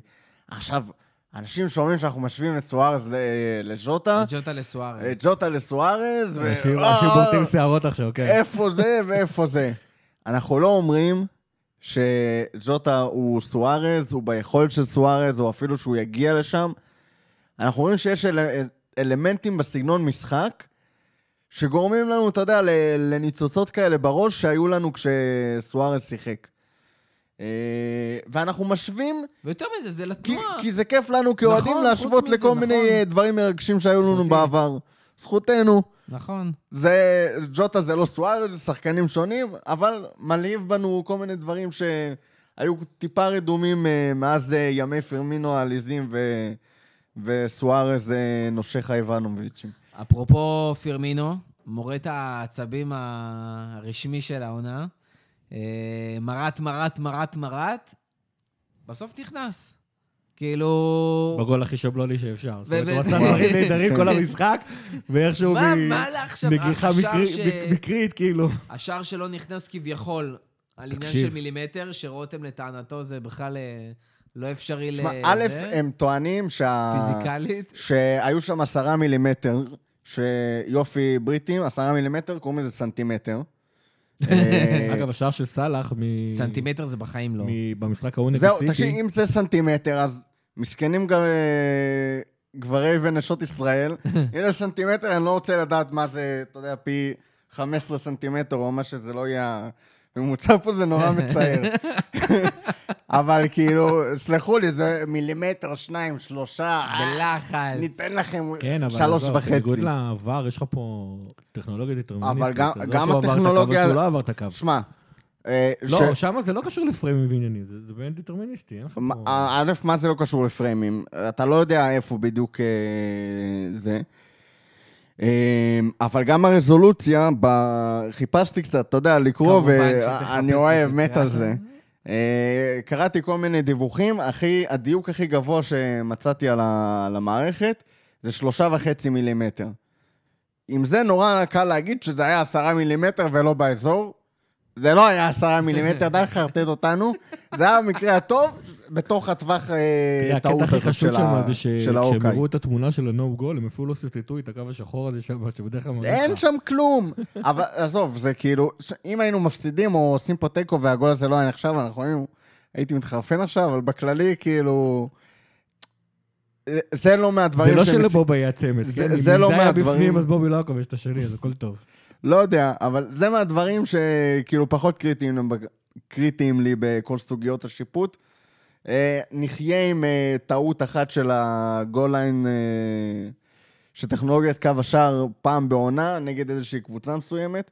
נחש שזה, כאילו. אולי, אולי אנחנו. חזרה לבובי, דיברנו על זה ששוב, כל הזמן מדברים על זה, לא רק על בובי, חלוצים זה זון. צריך את הביטחון, אתה צריך את הזון, אתה צריך את. להפקיע, אתה לפתוח את הצ'קרות. עכשיו, ראינו את בובי בעונה שלמה, כאילו, שנה שלמה אנחנו עוד שנייה סוגרים, שבובי בתקופה לא טובה, קרה פה, שער פה, שער שם, פעם באיזה עשרה משחקים. יכול להיות שהפעם הסכר הזה נפרץ, ו- וכאילו הוא יקבל את הדבר הזה, כי אני כבר התגעגעתי לחגיגות ההזויות שלו, להורדות חולצה, ולמה אני רודף אחריו ועושה את החיקויים, כי שנה כבר שזה לא קורה. שנה שזה לא קורה, שנה, ואני ש... ממש שנה מתגעגע שמאנה לזה. ממ- נאלץ להמציא חגיגות בעצמו. אני לא אוהב את זה, לא, לא, אני רוצה שהוא... שיעתיק מבובי. שמע, א', אה, אחרי הסיפור עם הכדור שלא עברת את קו השער, ו- כל, ה... הכל שם היה הזוי, היו שם שתי קורות באותו, באותו מהלך, ועוד כדור שיצא מהקו, ועוד איזושהי קורה של אה, פוקס. בסוף לש- נגיחה מושלמת מקרן שנכנסת, בום! שמע, הוצאנו כבר, אה, שלחתי הודעה לאורן שאמר שהוא לא יכול לעזור, וביקשתי ממנו בכל זאת. הזה. והוציאו משלחות לפזר, אה, התחילו כבר לארגן משלחות לפזר אה, מלח שומים באנפילד. ולשים אה, ולהחליף מזוזות וזה והכל, ואנחנו אה, גם כן, אמרתי למוחו שאנחנו צריכים להכין פה פינת איך מסלקים נאחס. הכנתי אותה בכל זאת, כי אני לא בטוח שזה נגמר, אבל... ואז בובי כבש. א', החיוך והשמחה, שאתה רואה, כולם, זה היה ברור לכולם, כל השחקנים, שמחו מזה בצורה באמת יוצאת מהרגיל, בובי היה מבסוט עד השמיים, איזה... תודה לאל, איזה אבל היה פה- רונלדו שם. היה פה, היה פה אפקט אה, כפול. זאת אומרת, אם הוא היה כובש את השער הזה דקה 15, אני לא בטוח שאתה רואה את החריגות שם. זה, זה, זה לא סתם, זה כאילו גם דקה 80 וווטאבר, וגם כאילו כמות הכמעטים שהיו לו במשחק הזה, וואו. זה אבל כאילו... כמעט הם משוגעים, כאילו. כן, כן, כן, ממש, כן. הנה, קו השער, וכמה בעיטות שם שנעצרו. ש- אבנס הצליח לחטוף לו כדור בנגיחה ולא לעשות איזה שער עצמי. כאילו, היה שם המון אה, כמעט. שמייקל בכלל עם אה, הופעה כן. מטורפת, עם תשע הצלות, ששוב, באמת, זה משחק שהיה צריך להיגמר 6-0 שם. אה, ואז הוא כבש, ואיזה כיף. אני הייתי, רגע, אני פה אצנן טיפה התלהבות. כבר ראינו גם הופעות יפות של בובי בנבחרת, שאמרנו, אה, טוב, עכשיו הוא פתח את הצ'קות בנבחרת שהביא אותם לליברפול, וכלום ושום דבר. וראינו את השער שלו נגד צ'לסי בסוף העונה שעברה, שגם כן אה, אה, אמרנו, טוב, אולי עכשיו זה יפתח לו את הצ'קרות. יופי, בסוף עוד- העונה. היה לו עוד שער העונה שאמרנו, אולי זה יפתח לו את הצ'קרות, ואז הוא עוד פעם המשיך לראות על הפנים. אה, מה שדווקא אותי הכי מעודד מהמשחק הזה, זה מה ששלחתי בקבוצה שלנו הרבה לפני השער שלו. זה, או מה זה הרבה, עשר דקות לפני השער שלו, זה שבניגוד להרבה מאוד משחקים אה, אחרונים שלו, כל מה שחסר לו זה טיפה מזל ועוד טיפה טאץ' בנגיעה האחרונה, שזה באסה להגיד על חלוץ שלך, אבל זה הרבה יותר ממה שוב, שיכולנו זה הזון- להגיד זה עליו. הזון הזה, זה הביטחון הזה, זה ה... לא לחשוב, כי אתה יודע בדיוק מה יקרה, ו... היה לו, היה, חוץ וזה לא מהשאר, אומר דברים על שחקן, זה אומר דברים על לא, התקופתיות הזאת. הקטע הוא כאילו, שאת על הדברים הפורמה. האחרים שבובי מביא- מביא- מביא לך, אז אותם הוא חזר כבר לעשות. אם זה הלחץ, אם זה המסירות, אם זה הריקודים במרכז המגרש כדי להשתחרר, מ... להשתחרר מלחץ של שחקנים אחרים, לשלוח כדורים לשחקנים אחרים, זה חזר לו באופן מושלם. הסיומת שלו עדיין לא זה, אנחנו כאילו כבר הרבה זמן מדברים על זה שהוא כובש הרבה מתחת ל-XG שלו, זה לא חזר, וזה אני גם לא בטוח כמה רק מזל לפתור את זה. ולא רק שהוא הבקיע, הוא גם הצליח להדביק שחקן של היריבה בנו-לו גול, כן. שזה גם מרשים. אבל עכשיו, אגב, הדילמה של, של קלופ זה הרבה כיף יותר גדולה. איזה כיף זה שער של שחקן יונייטד כמו ג'וני אבנס, שער עצמי. איזה כיף זה. מדהים. האמת היא שזה כאילו, אני זוכר שכאילו בזמן, בזמן אמת אמרתי, רגע, זה כאילו לא הסתדר לי, זה גם היה לי ככה של חלוץ. זה לא, זה לא הרגיש כמו שער אה, עצמי בטעות או משהו כזה, זה כאילו, זה, זה היה מכוון כזה. אפשר לרשום את זה על מאני, הבן אדם היה כל כך עסוק במאני, הוא לא שם פתאום בום, פוגע בו הכדור. אה, תקשיבו, ג'וני אבנס הגיעו... ל- אחי, היה לך מבט, אחי. שלי, אה, שלי. ג'וני אבנס הגיע לשישה שערים עצמיים ב- בפרמייר ליג. אה, סקרטל וקרגר עומדים על שבע, וקרגר פרשן. וכש- וכשג'וני אבנס נתן את הכדור לקורה, אז, השדר אומר לו, בואנה, הוא, הוא כמעט הגיע אליך, אומר, נו, מה לעשות? ואז הוא גם שואל אותו, תגיד, אתה אי פעם הפקעת שני שערים עצמיים אה, במשחק אחד? והוא אמר לו, עזוב, לא מדברים על זה. אני אישית לא זוכר, אבל לפי התשובה כנראה שכן. לא הייתי רץ אה, לבדוק את זה. אה, דיברנו על על ההגנה, דיברנו על הקישור, דיברנו על ההתקפה, אבל אני אתקדם עוד יותר, כי אנחנו חייבים להספיק, ובאמת אה, טחנו פה הרבה. אה, אנחנו צריכים להסתכל קדימה, ואנחנו צריכים להסתכל לברייטון, ואנחנו צריכים להסתכל לפני כן לאטלנטה, ויש עומס, דיברנו על זה גם בפרק האחרון, יש עומס, יש עכשיו, זה שבעה משחקים ברצף, עם אה, שלושה ימים הפרש ממוצע בין משחק למשחק. וקלופ מדבר על זה, קלופ גם דיבר על זה לכל מי ש... אני בספק שמישהו עוד לא ראה את זה, אני ראיתי את זה על הבוקר היום, וכאילו הייתי... זה פתח לי את כל הצ'קרות על הבוקר. קלופ מתעצבן בעיקר על גופי השידור ואומר, זה לא ייתכן, זה לא ייתכן שדורשים מאיתנו לשחק מול ברייטון אה, ב-12 בצהריים שעון אנגליה, כששלושה ימים לפני כן משחקים מול אטלנטה בערב, שלושה ימים לפני כן משחקים אה, בפרמייר ליג בערב, יותר צפוף מזה, לא יכול להיות, גומרים אותנו. אה, והוא צודק. כאילו, יש שיאשימו בדיוק כמויות גופי השידור, יש כאלה שיאשימו את הפרמייר ליג שלא מגינים על השחקנים, יש אה, שיגידו על השחקנים, כאילו, תעמדו על שלכם. כל עוד אתם נותנים לזה לקרות, ולא עכשיו שופטים או לא יודע מה. אה, ויש כאלה שיקראו לשופטים בכיינים, אבל אנחנו, סליחה, לא שופטים, למאמנים, אבל בסופו של יום, השחקנים פה נשחקים, נגמרים, משהו חייב לקרות. אה, לפני שאנחנו מגיעים למשחקים עצמם, אה, הערות ספציפיות על מה שקלופ אמר? תשמע, אה, גופי השידור הם גופים אה, מסחריים, ולכאורה זה לא אמור לעניין אותם, אבל אה, אני חושב שקלופ בזמן, לפני שבועיים נתן את הדוגמה של אה, טוטנאם, ששיחקה ביום ראשון ב-12 בצהריים שעון אנגליה, אחרי ששיחקה ביום חמישי בגביע וופא ועוד באיזה טורקיה או משהו כזה. גם אה, ליונייטד היה סיפור דומה. ליונייטד באותו שבוע שיחקו בשבת ב-12 וחצי, נכון. אחרי שהם חזרו מאוקראינה או... אה, שיחקו ביום חמישי. כל מי שראה את המשחק של טוטנאם נגד ווסט ברומיץ' אלביון, מ- מכל. הקבוצות. שניצחו 1-0 בדקה 80, אה, ואיך שטוטנאם שיחקו נגד סיטי במחזור הזה, רואים שלעייפות הייתה השפעה. זאת אומרת, גופי השידור, זה נכון שאתם רוצים, אה, רוצים להגיד שיש לנו ליברפול נגד סיטי, אבל רגע, אתם פוגעים במוצר. זאת אומרת, ליברפול סיטי האחרון שהיה, זה לא היה ליברפול סיטי כמו שאנחנו אוהבים ורגילים לראות, זה היה ליברפול סיטי חצי צולע כזה. אתם פוגעים במוצר של עצמכם, אז גם קצת מחשבה. אבל האמת היא, אתה הזכרת את זה, אני הרבה יותר מאשים גם את ליגת האלופות וגם את הפרמייר ליג. נתחיל מזה, ליגת האלופות חייב... המנהלות שצריכות לשמור על כן. הקבוצות והשחקנים. כן, זאת אומרת, בתור התחלה, סקאי וביטי לא יכולות לבחור את ל- לשחק בשבת, כי הם, כי הם קבעו בגביע הוופא ביום, וביום חמישי. אז זאת אומרת, כנראה שיש איזה שהם כן חוקים שהם עומדים בהם. אז תגידו להם שאם קבוצה שיחקה ביום רביעי, אתם לא יכולים לבחור אותה גם לשבת ב-12 וחצי בצהריים שלנו. במינימום שיהיה בשבת זה בערב. במינימום, זה, זה הצד של הפרמייר ליג. בצד של וופא יש שם קטע מוזר, הם כאילו רוצים לגוון, אני לא יודע איזה גיוון מטופש זה, שכאילו שבוע אחד אתה משחק ביום רביעי, ושבוע הבא אתה משחק ביום שלישי, ואז שבוע אחר כך זה- אתה משחק ביום רביעי. עכשיו, זה מייצר מצד אחד, שאתה משחק שלישי, שבת, רביעי, שזה לכאורה מרווח, מצד שני, זה מייצר את המצב שהולך לקרות לנו עכשיו, שאתה משחק רביעי, רביעי, שבת, שבת, שלישי. שלישי. וזה הרבה יותר צורם בחצי הגמר ורבעי הגמר של אה, ליגת האלופות, ששני משחקים אה, אה, משחקים אותם אה, שלישי, שבת, רביעי. מצד שני, שתי קבוצות, שני משחקים אחרים משחקים רביעי, שבת, שלישי, שזה הרבה יותר צפוף, זה שלושה משחקים בשבעה ימים. עכשיו, צריך לזכור גם... חבר'ה, לה- כאילו, למה? פשוט, אם, אם אתם אומרים שבית א' משחק ביום שלישי, אז הוא משחק יום שלישי תמיד. צריך גם לרדת. שנייה לדקות של העומס, ל- לשחק בראשון, אה, לשחק בשבת לדוגמה, ואז לשחק בשלישי, אומר שבראשון אתה צריך לנוח, בשני יש לך יום אחד, יום אחד באמת להתאמן, וזה במקרה שאין לך עומס מטורף ואתה נותן עוד יום לאימון שחרור, ושני יש מצב וביום שהם טסים השלישי כבר. אתה כבר משחק. כן, זה אומר שביום שני הם טסו. זאת אומרת שבמקרה הטוב, יש לך יום אחד להתאמן, וגם אז אתה לא בהכרח יכול לעשות שני אימונים באותו יום, שזה מה שקורה אצל הקבוצות הגדולות. אה, אתה לא באמת יכול להתכונן למשחק, ושוב, כמו שאתה אומר, הגופי שידור פוגעים במוצר של עצמם, נכון. כי השחקנים לא מגיעים ב... ב...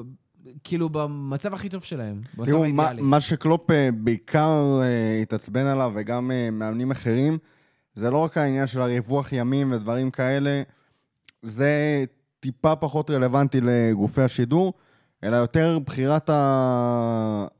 הזמן ביום של המשחק. ואין מה לעשות, לשחק בתשע ורבע בלילה ביום ראשון, ואז לשחק ביום רביעי בעשר בלילה, ואז המשחק שלנו בשבת נגד ברייטון, זה 12 וחצי בבוקר, או אם ניקח, אתה יודע, גם את אטלנטה לשעון אנגליה, אז אטלנטה מתחיל בשמונה בערב, נגמר בעשר, והמשחק של ליברפול נגד ברייטון מתחיל ב-12 וחצי בבוקר. זאת אומרת, אתה כאילו מסתכל על זה רביעי ושבת, אבל יש לך שם אפילו עוד פחות זמן, וזה משמעותי לשחק, אתה יודע. דרך אגב, ביום שישי אתה לא יכול לעשות אימון ערב רגיל כמו שאתה עושה, כי אתה צריך אה, בבוקר לקום, לאכול, לעשות איזשהו חימום whatever, ואתה כבר משחק. הכל שם כמו מתחרפן. ילדים בשבת בבוקר. עכשיו, אחת הטענות נגד ה... כאילו ביקורת של, אה, של קלופ, ובכלל המאמנים על כל אה, גופי התקשורת האלה, במיוחד כשזה באנגליה, זה שאין מה לעשות, חתמת עסקה עם, ה... עם השטן, ואתה נהנה מהפירוט של זה בקטע הכלכלי. אתה, קבוצות הפרמייר ליג אה, מקבלות סכומי עתק ביחס לשאר המועדונים באירופה, ו- מעל זכויות ו- שידור. ויש האומרים שבזכות זה גם הפרמייר ליג היא הפרמייר ליג, יש כל כך הרבה קבוצות חזקות, הקבוצות החזקות מאוד חזקות. נכון. וקלופ מקבל, וכל השחקנים שלך שמקבלים הרבה מאוד כסף, ואנחנו מדברים על אתה גם יכול ההתקדמות, ה... לצבור את כל השחקנים האלה ולהביא אותם לשכר גבוה. חלק מאוד גדול מההתקדמות הכלכלית של אה, ליברפול, שאנחנו מדברים עליה פה, זה, אין מה לעשות, אחוז מאוד גדול מהעלייה. בסופו של דבר זה נגזרת של אה, הסכמי אה, זכויות שידור שעלו בצורה משמעותית. אה, יש בזה הרבה מן האמת. כדורגל מודרני גם מייצר לנו כדורגלנים מודרניים שמקבלים כסף ומעודד אותם אה, לשמור על שיא המקצועיות ולהביא את כל האנליסטים שאתה רוצה ואת... אבל זה לא שגופי. השידור מפסידים פה, וזה לא... המשחק זהו. ב-12 ורבע בצהריים לא יגרום להם להפסיד עכשיו אה, להציג את זה כסף. כאילו זה שחור או לבן, או שאתה הולך עם קלופ או שאתה הולך עם גופי השידור, זה לא נכון. כי שוב, אפשר להזיז את המשחק שלנו לחמש בערב. שום נזק של אה, מיליונים לא ייגרם עכשיו ל-BT או לסקאי או למי שלא משדר את המשחק הזה, בגלל השינוי הקטן הזה. ושוב, רמת הכדורגל והכסף גם שהן מרוויחות מזה, אה, זה נגזרת, אז אפשר לבקר אותם ולבקש מהם לעשות שינויים, וזה שאנחנו נהנים מהתוצרים של ההסכמי שידור האלה וכל הדברים האלה, לא אומר שזהו, עכשיו צריך להגיד אמן לכל מה שהם עושים, ואי אפשר לבקר אותם. גם הם עושים אה, טעויות ומתנהלים בצורה... אה, זה מצחיק שאני אומר את זה, אבל כאילו קפיטליסטית חזירית. כאילו, אוקיי, אפשר לעשות דברים אחרת, ועדיין ל- לעשות מזה ים של כסף. שוב, צריך לעשות את זה בצורה לא, בריאה אבל וחכמה. תקשיב, הם ו- יכולים להישאר קפיטליסטים חרזירים, אבל פשוט להסתכל קצת יותר קדימה. כמו שאמרנו, הם פוגעים כן. במוצר שלהם. שוב אני באמת אומר, מרגיש ה- כאילו המוצר שלהם, במיוחד עם הקורונה. כן, זה- זה נכון. באמת הם מרגיש פוגעים שהשחקנים במוצ- הם קורסים. פוגעים במוצר שלהם, והוא נראה פחות טוב. ועם כל הכבוד, מי שמנהל את אה, לוח השידורים ב-BT, זה כנראה, או אתה יודע, מחליט על כל הדברים האלה, זה כלכלנים וכל מיני דברים כאלה, והראייה שלהם של כדורגל, הם רוצים לראות ליברפול בשתיים וחצי, זה מה שמעניין בדיוק. אותם. אבל אבל זה לא ליברפול. גם לבוא ולהסביר להם, לבוא ול... כי זה לא אנשי כדורגל בסופו של דבר, גם אם הם מתעסקים בזה, זה לא המאמנים, זה לא שום דבר כזה. לבוא ולהגיד להם, אתם עושים טעות בלונגרנד, הכל בסדר, אפשר לבקר אותם, בלי להרגיש ש... שהכדורגל המודרני תחת איזושהי מתקפה וכל מיני דברים כאלה ואחרים. לכן- לכן בסופו של דבר אני חושב שכאילו רגולציה מאוד פשוטה של הפרמייר ליג ו- וופא. אגב, יש, שוב חוזר, הקטע של וופא, אם פעם שבוע תוצאים בשלישי, שבוע ברביעי, שבוע אחר בשלישי, זה מטופש. בכלל, ברמות כל. העונה הזאת, זה... כן, זה פשע, פשע חמור, וואו. אה, אנחנו מסתכלים על שני המשחקים הקרובים, כמו שאמרנו, אטלטה ו- וברייטון. החלק, אנחנו יכולים לדבר על הקבוצות, אה, אבל זה ייקח לנו עוד הרבה יותר זמן, ואני חושב שזה גם אפילו לא החלק המעניין. החלק המעניין באמת, לדעתי, זה איך אנחנו מגיעים למשחקים האלה, לא רק בצורה המנטלית ובצורה, מבחינת הכושר, אלא מבחינת, רגע, כדורגל, הרכב. אה, מי יכול לשחק, מתי, כמה, נוצר פה איזשהו מטריקס כזה שאתה צריך לאזן אותו, זה כמו המשחק הזה עם הרכב, שאתה צריך למצוא איך להוציא אותו מהכל ולפתור את הפאזל הזה. בואי ננסה לפתור את הפאזל הזה. יש לנו שני משחקים קרובים, אנחנו יודעים בדיוק מה קרה עכשיו, באיך עלינו מול אסטר, אנחנו יודעים בערך מה יש לנו ומי אולי יוכל לחזור, בדיוק כמו שעשינו לקראת לסטר, בואו נעשה את זה לקראת אטלנטה וברייטון. את מי אנחנו הולכים לראות? איך? למה? כמה זה חשוב? האם מול אטלנטה אנחנו שמים הרכב, אה, עושים איזושהי רוטציה אה, כדי שנוכל לנוח, או שמנגד אנחנו עולים עם הרכב חזק כדי לסיים את הסיפור בצ'מפיונס ולחשוב לטווח ארוך? אני חושב שבשורה התחתונה, כאילו, אפשר כאילו, לא שאני רוצה לסגור את הדיון. אה, אפשר לסגור אותו קלופ- יצטרך להסתכל על המשחק הזה game by game כרגיל. פשוט תשים את באטלנטה את ההרכב שהוא, שהצוות הרפואי יתיר לו. איך אתה אוהב. ו... אבל, הוא, אבל הוא יעלה בהרכב החזק. מבחינה חשיבות, לכאורה, זאת אומרת, לא לכאורה, המשחק נגד ברייטון הרבה יותר חשוב. המצב שלנו בליגה, בליגת האלופות הרבה יותר טוב, ו- ו- והפרמייר כמו שנראה עכשיו, צריך ממש להילחם על כל משחק.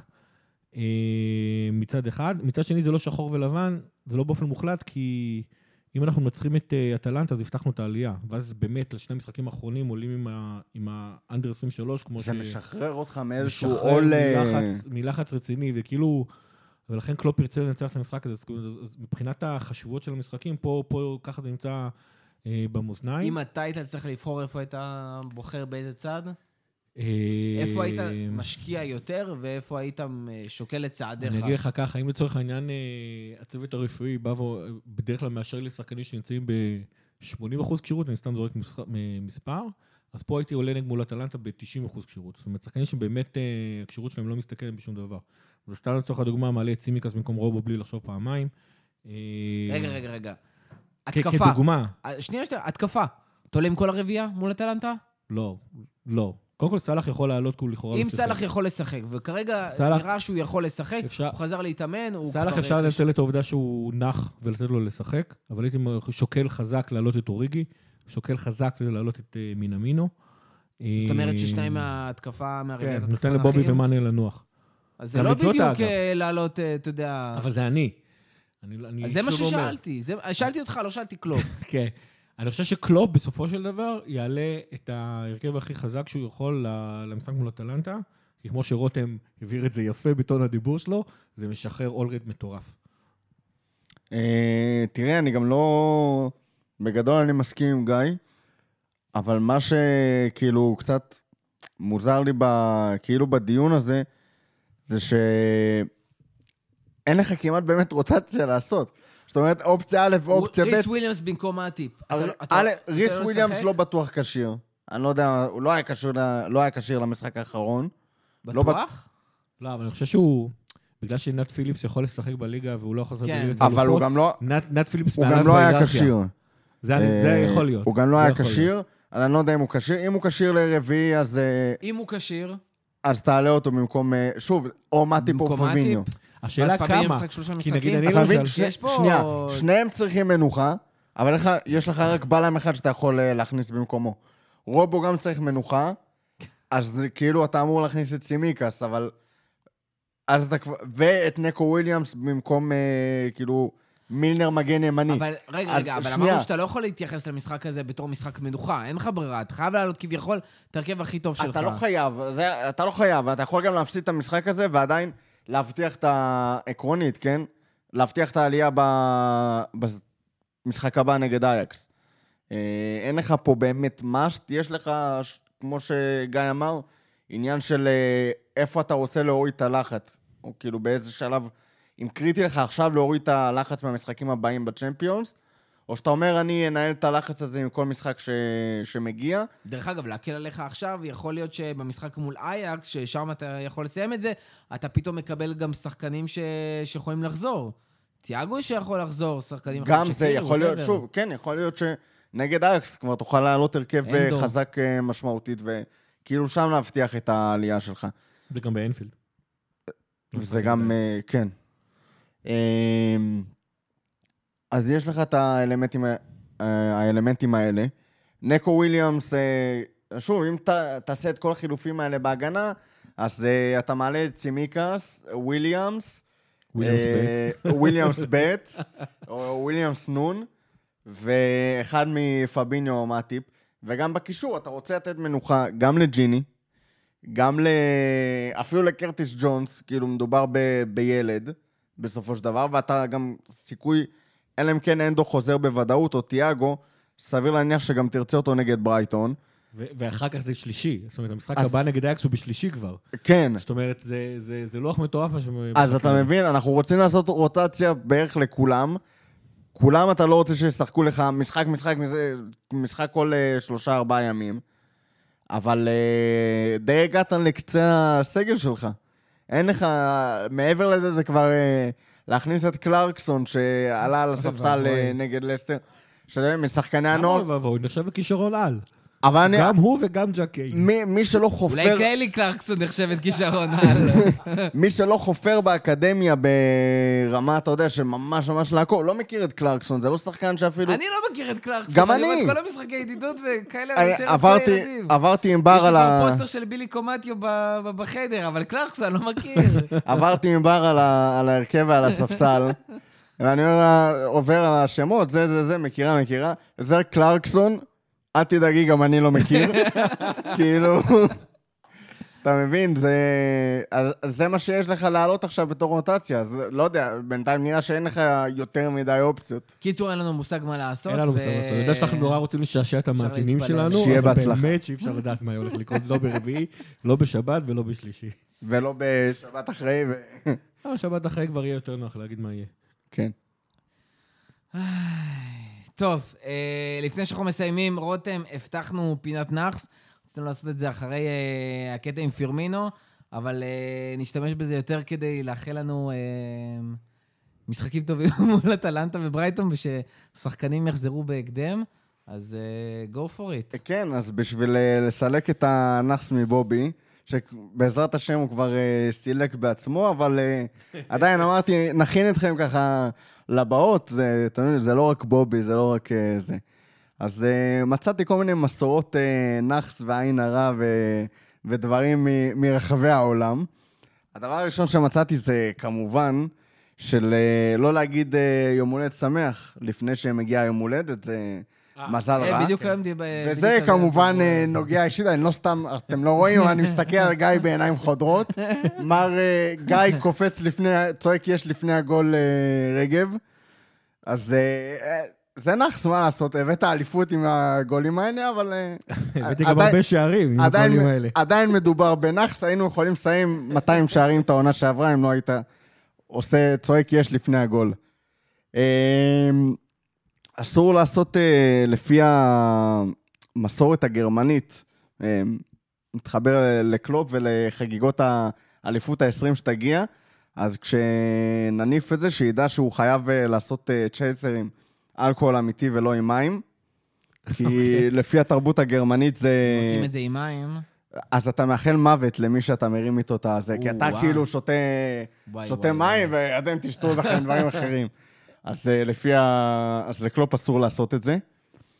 עכשיו יש פה איזשהו עניין לוגיסטי נורא בעייתי, כי לפי המסורת היפנית, צריך להימנע מלישון עם הראש פונה צפונה. זה צריך להיות מאוד מאוד חשוב למינמינו. אוקיי. אבל לפי המסורת האפריקאית, ויש לנו הרבה אפריקאים אסור בקבוצה? עשו לישון דרומה. לא, אסור, אסור אה, מערבה. אז סבבה, יש לך למזרחה ומדרומה. סבבה, אבל אתה עדיין צריך, אה, אתה יודע, למצוא מלון שהמיטות שלו פונות ב- לפי- לפי למקום התרבות הנכון. הברזילאית, אסור לישון. אבל אה, כן, אז יש פה אסור להפקיע אולי. כאב ראש לוגיסטי, אה, כאב ראש לוגיסטי רציני לאנשי הלוגיסטיקה שלנו. דברים שקצת, אתה יודע, מתחברים לנו לפרמייר ליג. אז לפי המסורת, ה- גם כן המצרית, ינשופים, ינשופים, המשחק שלנו נגד פאלאס מתקרב, כן. ינשופים סימן למזל רע. אם אתה רואה או שומע ינשוף, אויצ'סון לגמרי סימן למזל רע. לגמרי. ועוד יותר, אני אגיד לך, אעצים לך את זה, כי גם עשית את זה. אה, ינשוף בבית שלך, או באצטדיון הביתי שלך, מביא מוות. שזה לא רחוק ממה שקרה כשהינשוף אימן אותנו. אה, זה מסתדר לי יפה מאוד, זה לפי המסורת האיטלקית. איטלקית. איטלקית. זה ברבירו עשה לך את... אה, לא, אני מצאתי לבד. מה, זה רק ברבירו? לא, כי חלק פה נשמע מונפץ, כמו הפינות של ברבירו. פייקפייס.קום. כן. מה, יש לברבירו בלעדיות על שניהם מצאו את ההנפצות? אותו אתר. יש ל... אה, דיוגו ג'וטה, שיש שיגידו שהוא כרגע הפורטוגלי הטוב בפרמייר ליג, צריך לשים לב, כי לפי המסורת הפורטוגלית, אסור ללכת אחורה, בכלל. אה, זה מסמן לשטן מה, מה המסלול שלך. אני לא יודע למה השטן אה, מסוגל לעקוב רק אחרי אנשים שהולכים אחורה, אבל זה לפי המסורת הפורטוגלית. אה, לפי המסורת הברזילאית, אמר אה, בובי פרמינו, במיוחד אליך, אסור לתת. לארנק, אסור לתת לארנק שלך לגעת ברצפה, כי אתה הולך לאבד את הכסף. עכשיו, חבר'ה, זה לא מסורת, זה המציאות בברזיל, כאילו. לא מדובר באמונה תפלה ולא בנעליים, גם אם הוא לא ייגע ברצפה, סיכוי טוב שהוא ייעלם באיזשהו שלב, אם לא תשים עליו עין טוב טוב טוב. זה נכון. אה, תודה רבה, רותם. לפני שאנחנו מסיימים, גיא, פינת הפנטזי שלנו, שאתה כבר לא כל כך אוהב, ואף טענת שפרשת ממנה, אה, מהפנטזי בכלל. מי במקום הראשון שברבירו מתקרב אליו בצעדי ענק? אתה? אני? לא, אני בטוח לא. אני לא יודע. אה, אז מה- אז מה אתה עושה פה? לא הבנתי, אני לא בשביל פינת הפנטזי. אבל אתה עכשיו תיכנס ואנחנו בינתיים נספר, כי ברבירו שמאזין זה לנו. עידו קולמן שם אה, תופס את המקום הראשון כבר אה, אנחנו גם אה, נצח. לקראת סוף מחזור, יש אה, משחק עוד שחסר. אפרופו משחק. שחסר, אה, אחרי המשחק עכשיו אה, של ברנלי, שלדעתי הוא נגמר, תקנו אם אני טועה. זה לא אבל, קולמן, זה אה, סיט- קלמן. סיטי יותר קרובה לברנלי מאשר לליברפול ולטוטנאם בטבלה. דקל כבש את אותה כמות שערים, דקל אבל כבש את אותה כמות שערים כמו סיטי, העונה. אומנם במשחק. יותר. עדיין.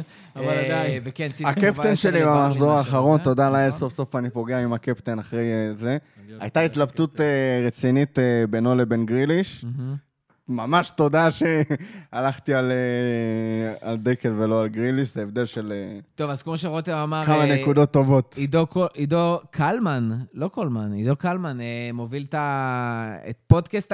את ליגת פודקאסט הכפית, כרגע אופיר ברבירו במקום השני. 40 נקודות פחות. אה, כן, אבל עדיין, שזה מדהים. וואו, איזה פוקסיונר ברבירו העונה. ותשמעו, הליגה הרבה יותר מעניינת, הרבה יותר אנשים. אנחנו השתפרנו, רותם נכנס, אה, ושר אחרי עושה- שפתח את העונה להיט, נהיה דרק אחד גדול. סער לדעתי הפסיק לשחק. לא, באמת, ההרכב שלו... גיא. ההרכב של סער, בוא נגיד לך את מי הוא כולל. אה, טרנט, עדיין שם, סאלח, אה, קוסטה, ג'ורג'יניו, כן, הבן אדם כן, לא הוא נגע ב... סער הפסיק לשחק, ו... אתה יודע- ממקום, אה, אתה יודע ממקום רביעי מהסוף? ממקום רביעי מהסוף. גולני. אה, מיודענו, ואתה יודע מי עקף אותו? מי עקף אותו? LFC Legends, הקבוצה של שחקני ליברפול לשעבר. שגם איתה אנחנו לא ובהווה, משחקים. אה, שמקום 122 מתוך 129, אה, שעם 16 נקודות בינתיים המחזור, וצריכה חילופים דחוף. 1, 2, 3, 4, 5, 6 שחקנים מתוך מה ההרכב וויליאן עושה. בליברפול לג'נדס? תסביר לי. מי? וויליאן. אה, והפעם אה, האחרונה כי רצינו להביא אותו, אה, אה, נגמר- העניין. נגמרו שחקנים. הוא היה הכי טוב בתקציב שנשאר מתוך כן. השחקנים, מה שהיה אפשר להביא. מורכו היה אמור להביא את מאנה במקומו. מורכו. תביא. ועם זה אנחנו מסיימים את הפרק רגע, להיום. רגע, כן, רגע, מה? כן. אוקלי קאנוניר. כבש את שער הבכורה שלו בליברפול אנדר 18. ולכל מי ששואל לי מי לעזאזל זה אוקלי קאנוניר. אנחנו אפילו קלרקסון לא יודעים מי זה. אז זה הילד שנתן לטרנט, את הכדור, בבישול בקרן, אה, בקורנר אוריגי. קוויקלי. זה הילד שאמר לטרנט, מהר, מהר, מהר, הם לא מוכנים. זה הילד. אז אה, אז כן, ככה, עוד כמה דברים שפספסנו. שמע, יצא פרק ארוך, אבל היה יוצא פרק... ארוך כדי לא נותנים לסיים. מה, זה כזה פרק כיף. זה, התגעגענו לזה, עונה שעברה זה היה בנורמה. העונה, בלי עין כמה הרע, כלים אנשים צריכים לשטוף בשביל הפרק הזה? טוב מאוד שיעשו כלים, שיעשו גם כביסה, שישטפו את הביתה על הדרך. לא, שיעשו הכל, שישחקו manager. אה, תן ליהנות קצת מה- מהקבוצה, מה קרה. אה, שני... גיא, דרך אגב, מקום... אה, אחת הקבוצות של גיא, מקום 116 מתוך 129. כן, אני מקום חמש מיליון, היא מקום חמש מיליון בעולם. שני דברים קטנים. א', אה, התבשרנו שככל הנראה אה, בדצמבר הולך לחזור הקהל באנגליה, באיזושהי מתכונת, אה, מתכונת רמזור כזאת, אחרי שיגמר הסגר באנגליה. אחרי שיגמר הסגר באנגליה. וגם אז לקחת את זה די בערבון כן, מוגבל. עקרונית, אה, אמורים לחזור עד 4,000 אה, אנשים ב... ככה זה הולך, גם באנגליה יש איזושהי שיטת רמזור. ערים ירוקות, עד אה, 4,000 איש, או 50% מתפוסת האצטדיון הנמוך מביניהם. זאת אומרת ש... וזה נכון גם לכל השאר, 50%. בפרמייר ליג זה לא רלוונטי, אבל זה רלוונטי יותר לליגות הנמוכות יותר. 4,000 בערים ירוקות, 2,000 בערים כתומות, ובלי אוהדים בכלל בערים אדומות. אה, גיא, אתה רוצה לדווח לנו ככה על המצב הערים כרגע ב- באנגליה? ליברפול ומנצ'סטר ערים אדומות. ולכן שפילד, כרגע לא יהיה. קהל בכלל. כן, ללסטר ושפילד כנ"ל. אה, לונדון tier 2, אם אני זוכר כתומה? נכון. כן, אלפיים? 2000. אה, אבל בערך כל הערים אה, שמשתתפות בליג- בפרמייר ליג הן ערים אדומות או כתומות. וזה אבל כאילו לפני הסגר, לפני שתוצאות הסגר, אתה יודע, ככה, מגיעות. יש פה שני עניינים. א', לקבוצות צ'מפיונשיפ ומטה, זה ממש חבל חיים מבחינה כלכלית. אה, להכניס קהל, לקחת כסף על כרטיסים, זה קריטי להם. בפרמייר ליג זה הרבה יותר אה, זניח, ויש פה גם, אה, בסופו של דבר, הפרמייר ליג זאת הליגה שאתה הכי מצפה ממנה לספורטיביות. מקסימום ספורטיביות לפני uh, הרבה מאוד דברים אחרים, וזאת תהיה בעיה, כי מצד אחד אתה מאוד רוצה להחזיר קהל למגרשים, ואתה לא יכול להחזיר 40, 50, 60 אלף איש לאיצטדיון לפני שהתחלת להחזיר uh, כמות יותר קטנה מזה, אבל המחשבה שיהיו לך קבוצות עם, uh, אתה יודע, בעיר ירוקה ואין יכולות להכניס קהל, ואתה תשחק את המשחקי בית שלך בלי קהל, זה uh, קצת עד מאוד חורה לי. יהיה צריך לעשות פה מחשבה גם של הפרמייר ליג, גם של הקבוצות, גם של האוהדים. מה יותר חשוב, להחזיר קהל בכל מחיר, או לשמור על ספורטיביות ואחידות בין הקבוצות? תהיה פה דילמה מעניינת. אני כרגע נוטה על הכיוון של הספורטיביות, כי באמת עד 4,000 אוהדים זה כבר כאילו... זה לעשות לך טובה של הנה, הכנסנו כמה אנשים. זה מרגיש כאילו אתה תכניס את הצוות של המועדון והחברים המקורבים, והם מישהו... גם כאילו, מי מקבל את הכרטיסים? יש לך, נגיד, בליברפול הרבה יותר מנויים מ-4,000. לא בליברפול, בכל- בכל הפרמייר ליג. כן, אבל יותר. לא, כן. אני נותן את דוגמה שהיא פשוט מוכרת לנו. למשל בליברפול, את מי תכניס? כאילו, למי תיתן את התעדוף של ה-4,000? נשמע לי מאוד מוזר, אה, אבל כמו שאתה אומר, מצד שני זה גם מאוד איזשהו כסף, זה נפח, זה לשמוע כמו קהל, כמעט כמו קהל חוץ, כאילו. וגם שוב, עד אה, שכל האוכלוסייה פחות או יותר לא תהיה מחוסנת, אתה תצטרך להכניס, ברגע שתרצה להכניס קהל באמת, ולא במתכונת מהמם. סופר מצומצמת, זה שוב, יצטרך לעשות בשלבים. קשה לראות, אתה יודע, שאפס קהל, ואז בום, אפילו, אתה יודע, 70 אחוז תפוסה.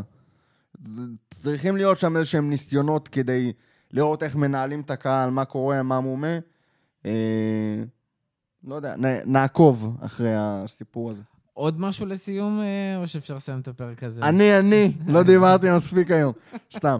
אה, לא, משהו קטן, ככה לסיים איתו את הפרק, ואת כל סאגת הפציעות והדברים האלה.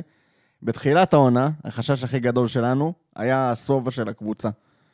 עכשיו, אני בחיים לא אגיד ש... ואז הגיע ז'וטה. אני בחיים לא אגיד, יהיה, ג'וטה וטיאגו שעוד יגיע וזה, אני בחיים לא אגיד שטוב להיות עם פחות שחקני הרכב, אבל מצב הפציעות לגמרי הוריד מקלופ כל אה, עומס פסיכולוגי כלשהו של למצוא איזשהו drive. הפציעות האלה והמצב של הקבוצה ולהצליח עם כל ה... עם מה שקורה בעונה הזאת, זה לגמרי סיפק לך drive ש...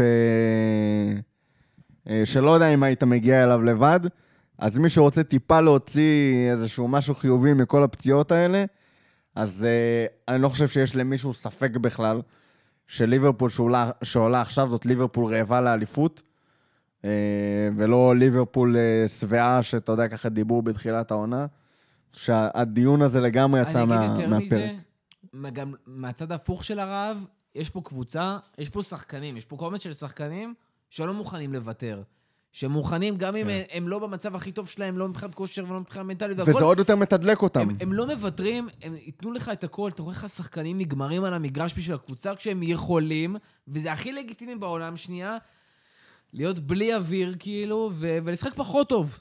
ורובו שחזר מהנבחרת אחרי שלושה משחקים, אחרי שני משחקים, סליחה, מתוך שלושה, שאחד מהם היה 120 דקות, ובא גמור, והיה חשש לפציעה והכל, חורך שם את הכנף. ושחקן שחקן כמו ג'יני, שלא מפספס דקות בכלל, וגם משחק, גם משחק בנבחרת. לא הפסיק לתת דקות, פביניו אחרי הפציעה הזאת עולה כמו גדול, ומילנר שלא נגמר, כאילו באמת, באמת, באמת, כולם, זה, זה מדהים. דרך אגב, פירמינו, דיברנו כמה ביקורת יש עליו, אני בטוח שהוא מכיר את כל הביקורת הזאת. אמ, הוא לא צריך אותנו. והוא. ממשיך, אה, לא, והוא, והוא ממשיך לתת, ולא אכפת לו... כאילו, למרות הכל, אתה רואה את העבודה, אתה רואה שהוא לא מוותר, ותשמע, זה מדהים. אפשר לסיים? כן. תודה. כואב לי, אבל... אה, כן. תודה רבה לכל מי שהזין לנו עד הסוף, במיוחד אחרי כל החפירות האלה של רותם. אבל אנחנו בטוחים שלקחתם כל דבר וכל וכל, כל, כל דבר קטן נתן לכם עוד משהו. אה, תודה רבה לגיא ורותם שהיו איתי כאן היום. אנחנו מזכירים לכם, תעקבו אחרינו גם בפייסבוק, גם באינסטגרם, ממשיכים לתת עבודה. אנחנו נמשיך לתת לכם פרקים כמה שיותר. הנה, בבקשה, מה שנתתם לנו, אנחנו נותנים לכם חזרה. גם יותר פרקים, גם סאונד יותר טוב. אנחנו בטוחים גם שאתם נהנים הרבה יותר, בדיוק כמו שאנחנו נהנים הרבה יותר להקליט ככה, ולא כל אחד מהבית שלו. וואו, איזה עולם אחר. וואו. אה, שוב תודה רבה, ועד הפעם הבאה, לפטר. הכפית. הפודקאסט לאוהדי ליברפול בישראל.